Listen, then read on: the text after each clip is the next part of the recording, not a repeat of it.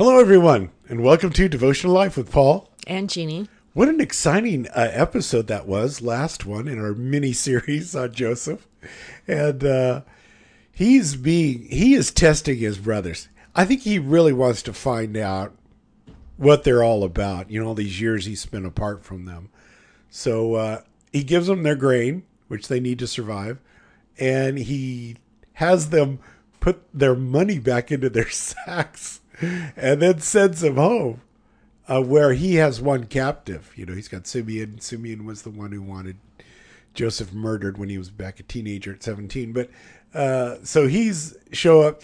They show up at Dad's, and they begin to tell the story about this, uh, you know, second in command in Egypt, and well, he talked to us so roughly, and he, you know, so they're afraid of him right away. And now they have their money in their sacks, and the dad says, "All things are against me." Right when everything is going to come together in a beautiful way, but he doesn't know that. We told everybody keep on trusting God no matter what you see, and uh, it's just this is life. This is everybody's life mm-hmm. in the sense of we all run into these things, and what are we going to do with them? How are we going to respond? Yeah, this was totally a setup to bring things to the surface to help them to get freer, and um, so yeah, so now we're in Genesis 42. Now remember, they had told Dad that they uh, wanted the only re- way they could come back and get more grain was to bring back uh, the younger the brother. youngest Benjamin. Yeah, and the dad had a conniption fit. It was like, no yeah. Way. In fact, you know what's interesting? That uh, Jacob's verbiage to them was, uh, "You have bereaved me," mm-hmm.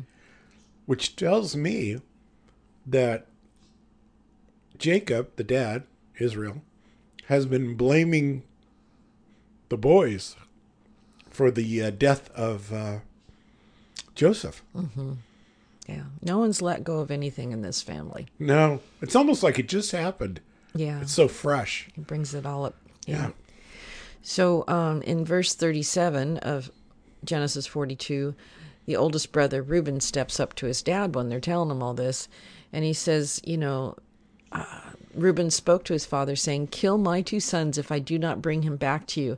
Put him in my hands, and I will bring him back to you. So he's pleading with his dad, Please let us take Benjamin back. I am so serious that I will put my life of my children on the line if I don't keep the promise I'm making you right now. Trust me in this. Verse 38 But then Jacob said, My son shall not go down with you, for his brother is dead, and he alone is left. If any calamity should befall him along the way in which you go, then you would bring down my gray hair with sorrow to the grave. Wow.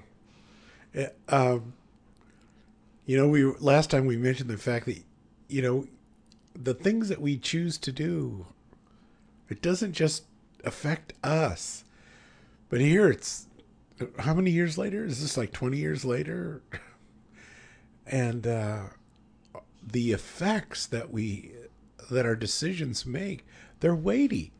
Don't think that the things that you choose to do in life are just between you and you. They affect all of us. What a ripple. And this tells us that like you said um, jacob hasn't gone through healing in his heart over the loss of his son. And so right. he would rather hold on to what he has right now and lose Simeon and lose Simeon and but and and not so you you're in a position because of the loss you had that you don't want to risk losing anything else wow. and that can keep you in prison yeah.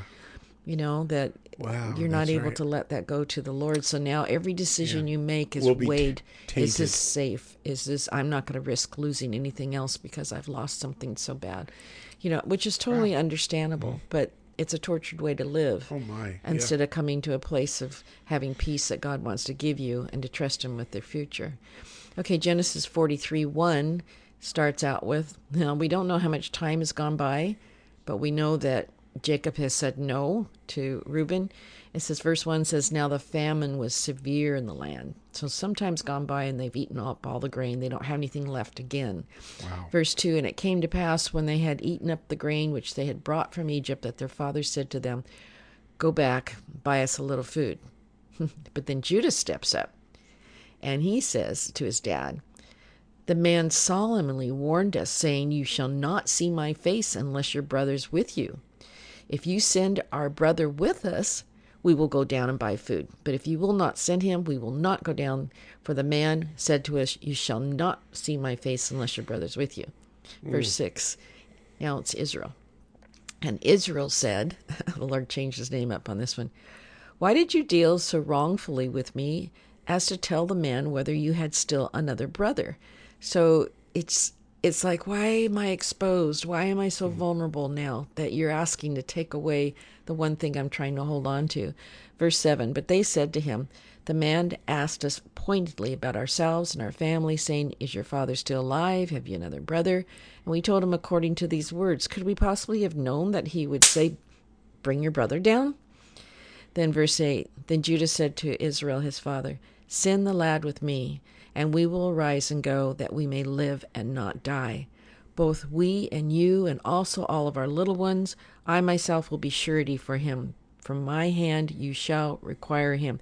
If I do not bring him back to you and set him before you, then let me bear the blame forever.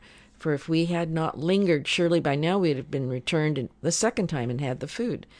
Verse 11 And their father Israel said to them, he finally concedes, If it must be so, then do this. And then he tells them to take some gifts with them and to help appease this man. And then 13, take your brother also, Benjamin. Arise, go back to the man, and may God Almighty give you mercy before the man, that he may release your brother, Simeon, and Benjamin. If I'm bereaved, I'm bereaved. Wow. He, So- he did put it all in God's hands He right there. He did. And so sometimes I've done that with my fears. It's like mm-hmm. holding on, holding on to my fears, you know, and then I'm like, what's the worst that could happen?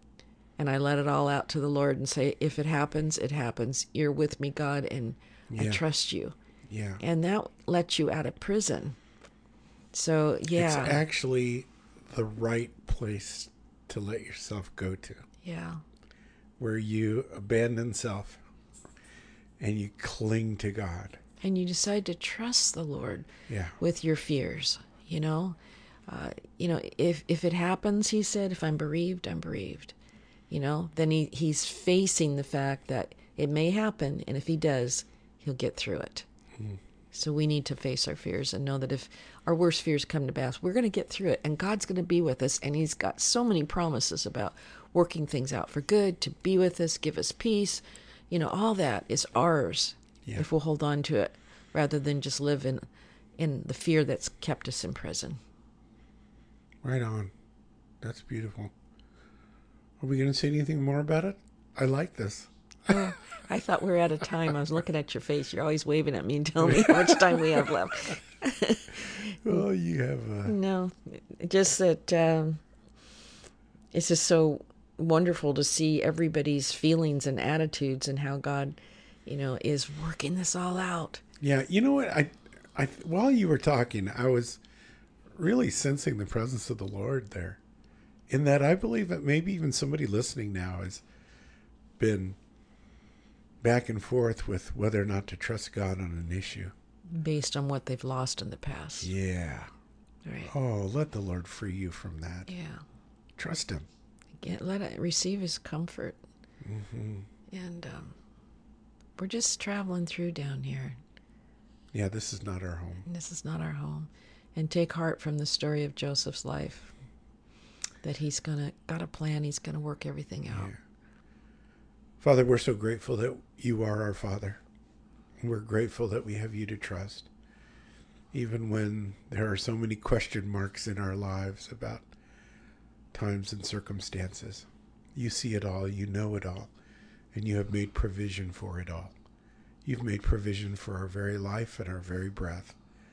So, Lord, we're choosing to trust you in the midst of misunderstanding.